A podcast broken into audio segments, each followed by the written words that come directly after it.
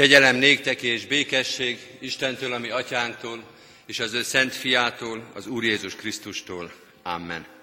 Ünneplő gyülekezet, 167. dicséretünkkel kezdjük Isten tiszteletünket, énekeljük fennállva annak első verszakát, jöjj, mondjunk hálaszót hű szájjal és hű szívvel.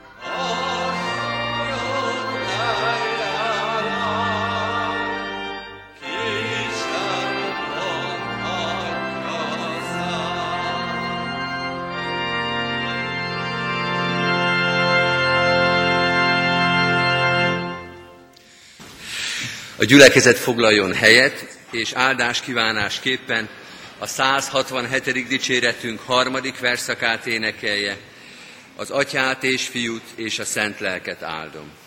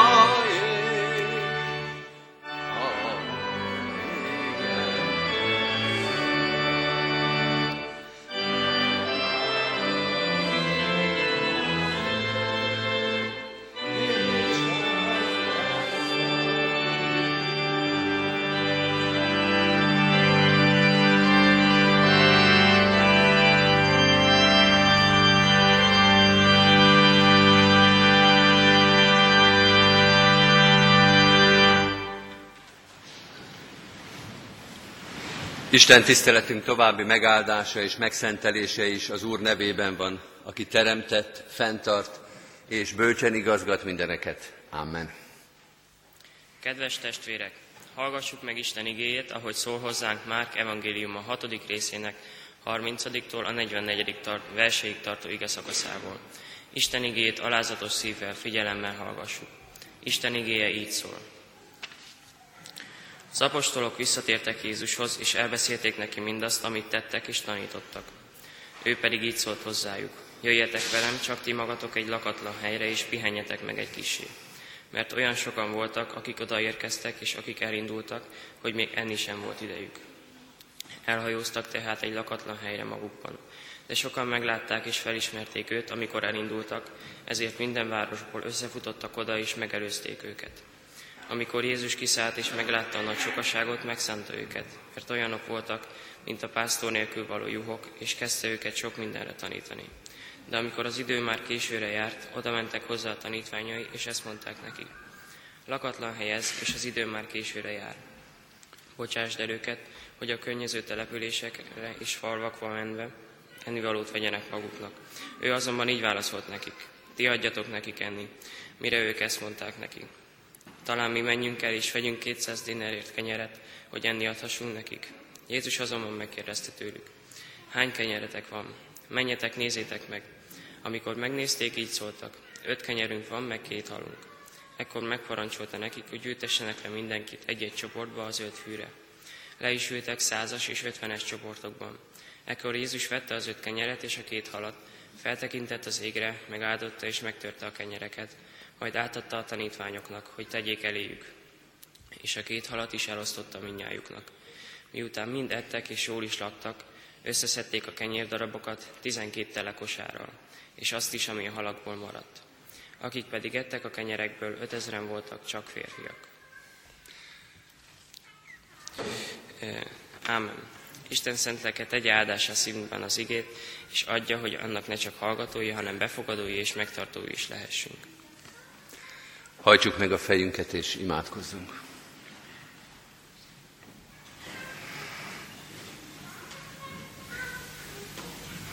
Urunk, hálát adunk teremtő gazdagságodért, amivel nem csak megteremtetted ezt a világot, de fenntartod, sőt gondot viselsz ránk, követed az embert oda is, ahova pedig nem te ajánlottad, hogy menjünk, hogy eljöttél velünk erre az útra, és nem is hagysz minket magunkra. Köszönjük, hogy még bűnben esett és gyarló életünkben is érezhetjük a te jelenlétedet. Sőt, most köszönjük csak igazán. Most érezzük, hogy milyen nagy dolog és milyen fontos, hogy meghallhatjuk a te szavadat, hogy érthetjük a te igédet, hogy találkozhatunk veled. Bocsáss meg, hogyha sokszor nem értékeltük ezt, ha nem is figyeltünk rá, vagy talán észre se vettük, hogy szól a harang, hogy szól a te igéd, hogy nyitva a templomajtó, hogy nyitva a te országod. Segíts ezt megbecsülni, nap mint nap felfedezni, nap mint nap élni ezzel a lehetőséggel. Nyisd meg előttünk a te igédet, add a te szent lelkedet, hogy értsük is, amit olvasunk, hogy értsük a te üzenetedet, hogy értsük, hogy az nekünk személy szerint mit mond és mit kérdez tőlünk. Adj nekünk erőt, hogy kövessük a te igédet, hogy halljuk, meghalljuk, megértsük és cselekedjük azt. Csak tőled jöhet ez, az ige is és az engedelmesség is. Ezért kérünk, légy itt közöttünk, és te szólj hozzánk, és te hirdess nekünk igét. Amen. Kedves testvérek, készüljünk az ige hirdetésére. A 473. dicséretünk első és utolsó verszakával, 473. dicséretünk, ennek a hónapnak az éneke gyülekezetünkben, az első és utolsó verszakot, tehát 2 énekeljünk belőle. Emelt fel szíved, füled nyisd meg, te kemény nyakú Izrael, Isten parancsolatát értsd meg.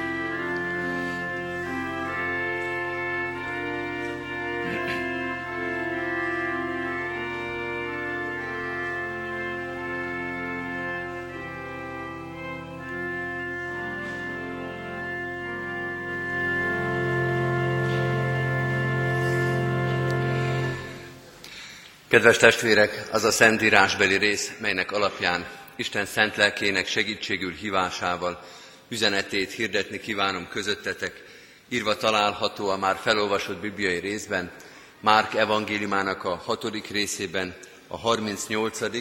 és a 41. versekben a következőképpen. 5 kenyerünk van, meg 2 halunk.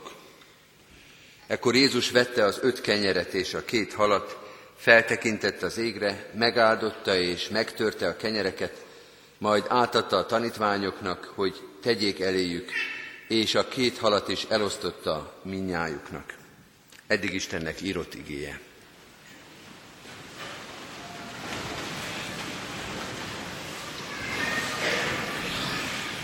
Kedves testvérek, a mai újszövetségi igénk az 5000 ember megvendégelésének története, örömmel olvasott történet mindig az újszövetségben. Bőségről, megelégedettségről és gazdagodásról szól.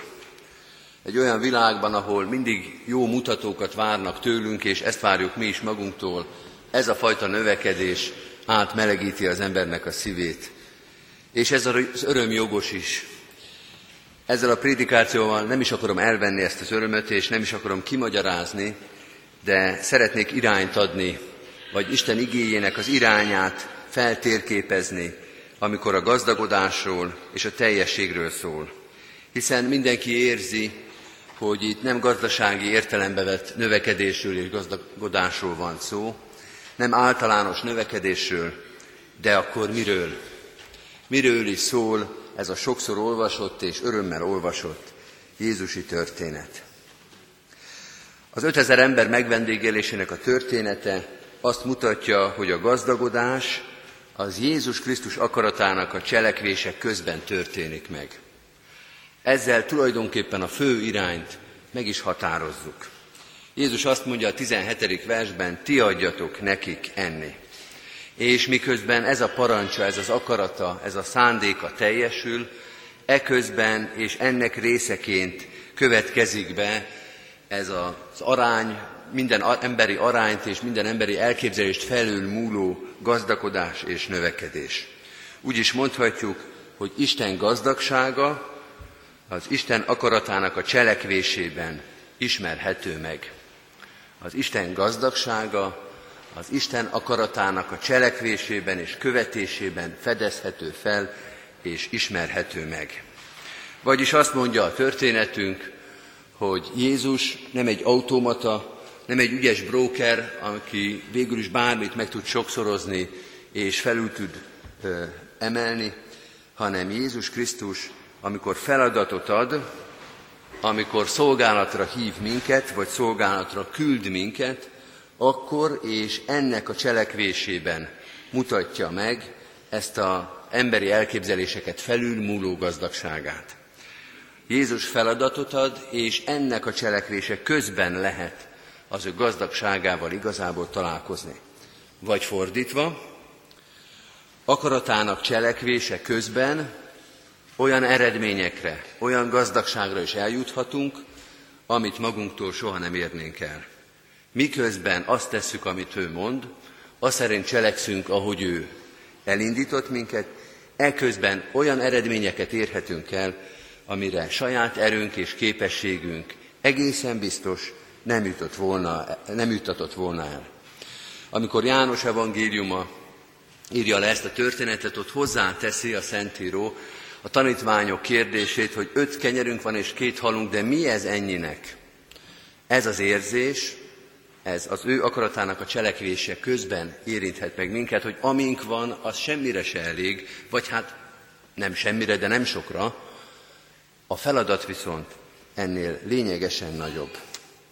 Mind a 2 megfogalmazásban azt érezzük, hogy akaratának cselekvése közben ez a fő hangsúly. Vagyis azt mondja a történetünk, hogy azt a gazdagodást, amit itt látunk, az Úristen igéje összeköti Jézus Krisztus akaratával. Gazdagodás, teljesség, elégedettség, bőség, de ez össze van kapcsolva az Isten akaratának a cselekvésével. Az ő akaratának a cselekvése megáld és meggazdagít, és minden meggazdagodás mögött ott van a kérdés, minden növekedés, minden gazdagság mögött ott van a kérdés, milyen viszonyban van ez az Isten akaratával. Az Isten akaratának a cselekvése az gazdaggá tesz, de minden gazdagság mögött ott van a kérdés. Milyen viszonyban van ez az Isten akaratával? Ismert az a szálló ige, amit egy híres milliómos mondott valószínűleg, vagy talán, hogy csak az első 1 millióról ne kérdezzétek meg, hogy hogyan szereztem. Érteni véljük ezt a mondást, de azt is gondolom, hogy az Úristen erre a mondatra kérdőn fog ránk nézni. Nagyon tud az Úristen kérdőn ránk pillantani. És azt mondja, hogy az lehető többiek nem kérdezik meg, de én meg fogom kérdezni. Minden gazdagság, minden növekedés, minden teljesség mögött ott van a kérdés. Milyen viszonyban van ez az Isten akaratának a cselekvésével? Tehát azt mondja az 5000 ember megvendégelésének a története, hogy a növekedésnek és a meggazdagodásnak irányt, keretet és bizonyos értelemben terepet is biztosít az Isten akarata, Jézus Krisztusnak a szándéka. Ti adjatok nekik enni. Ez az első gondolat. És a második gondolatra is utaltunk már, de hadd fogalmazzam meg még egyszer. Amink van, az kevés, de Jézus Krisztus kezében elég. Vagy egy kicsit rossz magyarsággal így mondhatjuk, eléggé válik. Amink van, az kevés, de Krisztus kezében ez a kevés elég lesz. Ebben a történetben talán a végeredmény a legfontosabb, de nem feledhetjük el ezt a kiinduló állapotot. Milyen van a tanítványoknak? 5 kenyere és 2 hala. Ez bizony kevés. Őszintén szólva ez még a 12 tanítványnak is kevés. Ez még 5 tanítványnak is csak úgy elég, hogy egy egész hal már nem jut mindenkinek, de mondjuk mindenkinek jut egy kenyér. Számolgathatjuk ide vagy oda, az 5000 emberhez képest ez ellenészően kevés. Kedves testvérek, a tanítványoknak és az egyháznak ez az állandó érzése. Amink van, az kevés. Szoktuk is énekelni, a munka sok, a munkás oly kevés. Hadd legyek egészen konkrét. Kecskeméti Református Egyházközségben most 11 lelkipásztor dolgozik, akik főállásúak, de ha jól összeszámoljuk, majdnem 20-an vannak itt olyan lelkész, akik folyamatosan és újra szolgálatokat vállalnak. És akkor ott van a sok nem lelkészi szolgálattevő, akik teljes hitből, nagy szorgalommal és nagy odaadással szolgálják ezt a gyülekezetet.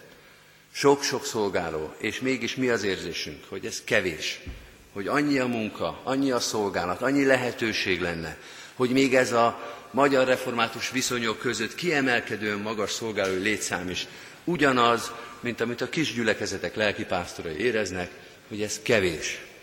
A munka sok, közeledik a kötelező hitoktatás, és újra jönnek a szolgálatok, és mi azt érezzük nagy gyülekezetként is, hogy amink van, az kevés. Nem azért mondja ezt az Isten igéje sem nekünk kecskemétieknek, sem egyetlen egy gyülekezetnek, sem hogy elkeseredjünk és frusztrálódjunk, hanem azért, hogy meglássuk és komolyan vegyük, hogy csak Jézussal együtt, csak Jézus kezéből lesz elég az, amink van. Másképpen Jézus nélkül ebből csak loholás lesz, csak frusztráció lesz, csak túlfeszítés, csak önbecsapás.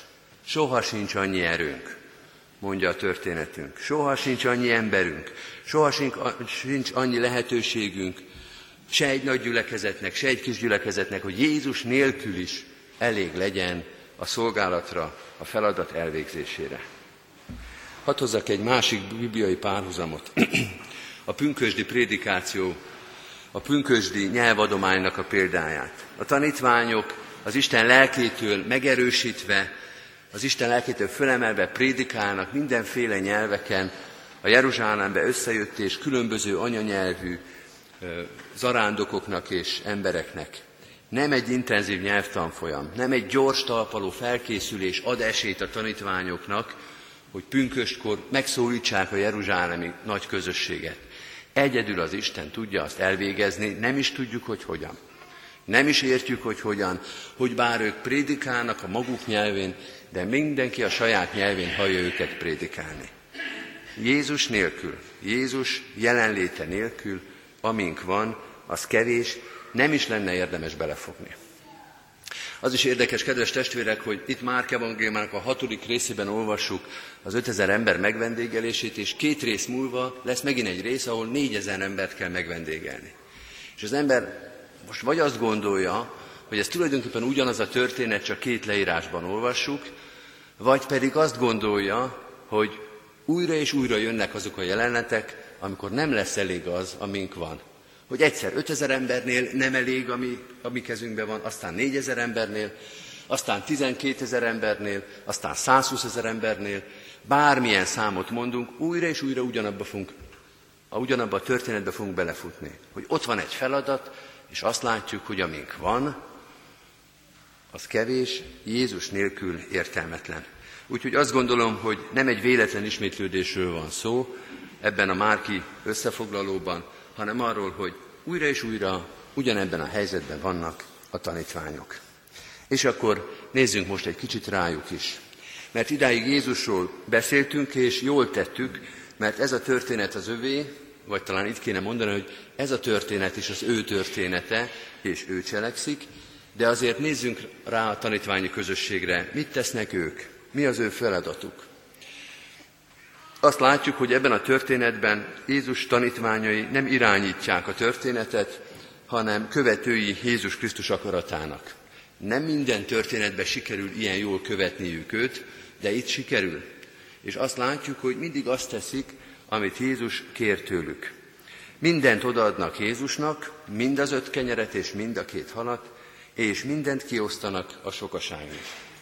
Van tehát szerepük, jelzik a problémát, ők vetik fel, hogy ennek a sokaságnak enni kéne, leültetik a sokaságot, ezt a feladatot is Jézustól kapják, és osztják azt, amit Jézus ad. Úgy is mondhatnánk, hogy az 12 tanítványit nem különül el a nagy sokaságtól, az 5000-től. Nem különül el. Nem tartanak vissza az 5 kenyérből és a 2 halból semmit. Nem gondolják azt, pedig tulajdonképpen gondolhatnák, hogy ha Jézusnak ez olyan jól megy, akkor az 1 kenyérből, meg az 1 halból is meg tudná vendégelni ezt, legalább az a kevés, az maradjon meg nekünk. Nem tartják vissza a 12 kosarat, a maradéka. Nem mondják azt, hogy először nekünk a 12 kosár maradék, hiszen mi dolgoztunk meg, és utána majd mindenkinek jutni fog, higgyétek el. Nem különülnek el az 5000-től, hanem az 5000 részeként vesznek részt ebbe a történetbe. Annyi pluszuk van, hogy egy kicsit talán tudatosabbak, hogy egy picit belelátnak abba, hogy mi történik itt. Biztos vagyok benne, hogy az 5000 emberből van ott olyan, aki nem is veszi észre, hogy itt mi történik. Nem érti meg. Valahogy a hátsó sorba talán már nem jut el ennek a nagysága, hogy honnan is lett ez a sok kenyér és ez a hal. Hogyan is szervezték ezt meg. A tanítványok láttak mindent. Egy színházi példával élve nem a színpadon vannak a tanítványok, hanem a nézőtéren. Legfeljebb az első sorba. Vagy maximum ők a jegyszedő néni, akik segítenek eligazodni a történetbe, hogy hova kell ülni. Hol van a bal közép 7-es sor. Ennyivel többek az 5000-nél, de ők a sokaságnak a része. A legtudatosabb, a leginkább látó és megértő, de a tanítványok az 5000-rel együtt egy közösségben vannak. Kedves testvérek, ez a történet, az 5000 ember megvendégelésének a története a gazdagságról szól, az Isten gazdagságáról.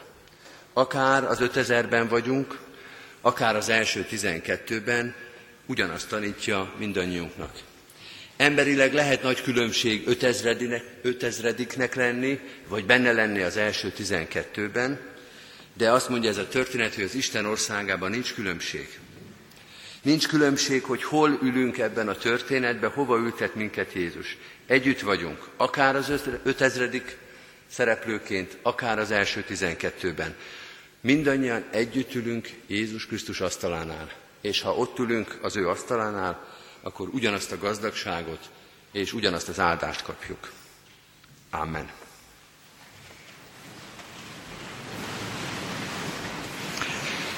Válaszoljunk Isten igéjére a 272. dicséretünk első verszakával. 272. dicséretünk így kezdődik. Mind jó, amit Isten tészen, szent az ő akaratja.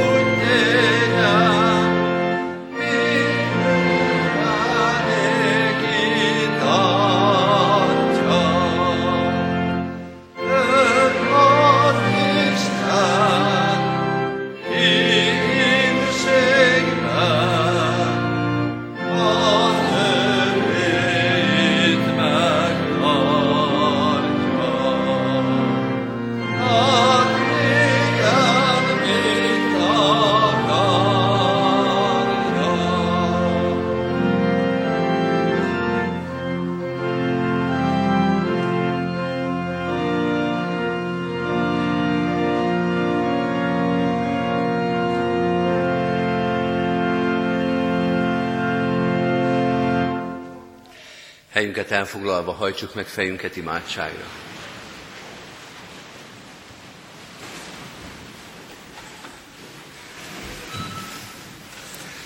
Urunk, hálát adunk néked, hogy asztalodhoz hívtál minket. Újra és újra, szó szerint is a megterített úrasztalához, de ilyenkor is érezzük, hogy a te gazdagságod, a te bőséged, a te szereteted vesz körül minket. Nem csak azt érezzük, hogy amink van, az kevés, ezt is sokszor érezzük, és sokszor fájdalmas is ez, de azt is szeretnénk újra és újra megérezni, hogy a te kezedből, még a kevésből is elég lesz. Köszönjük, hogy nem hagytál minket magunkra gondviselő szereteteddel. Nem hagytál minket magunkra, amikor mi hátat fordítottunk neked. Köszönjük, hogy nem feledkeztél meg rólunk, noha mi sokszor feledkeztünk meg rólad. Bocsásd meg a hűtlenségünket, a hitetlenségünket, a zúgolódásunkat. Bocsásd meg, amikor nem tudtunk elégedettek lenni azzal, amit te hoztál. Segíts követni téged a történeteidben. Segíts engedelmesen tenni azt, amit tenni rendelsz.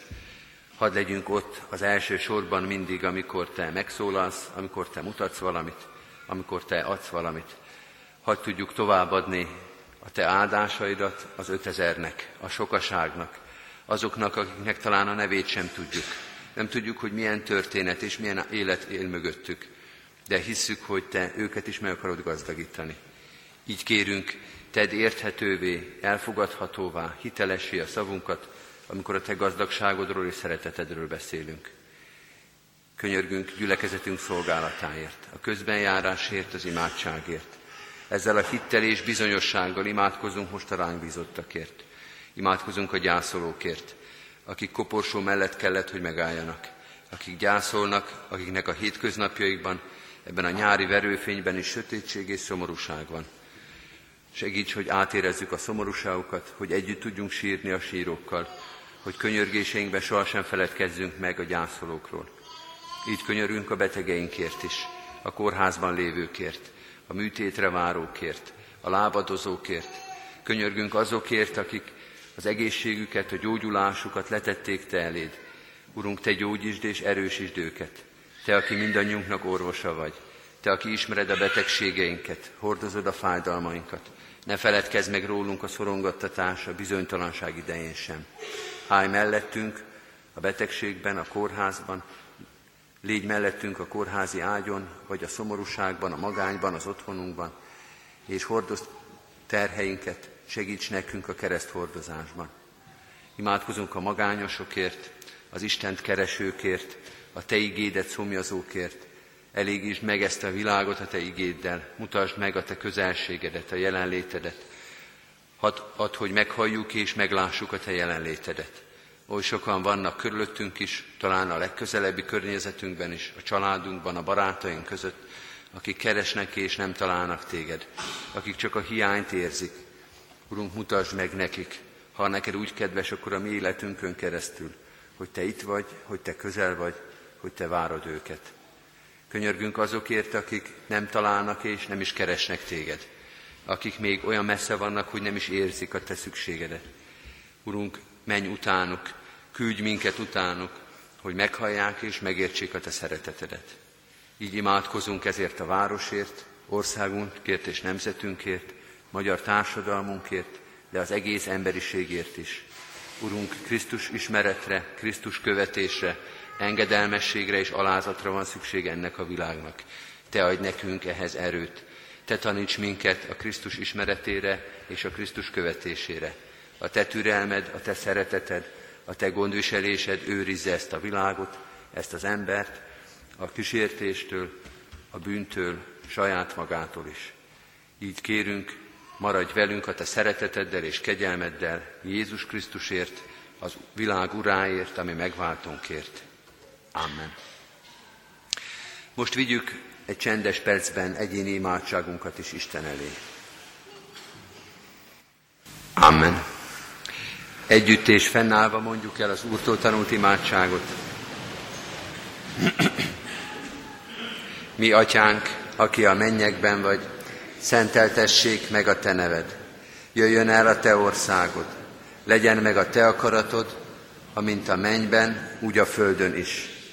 Mindennapi kenyerünket add meg nékünk ma, és bocsásd meg vétkeinket, miképpen mi is megbocsátunk az ellenünk vétkezőknek.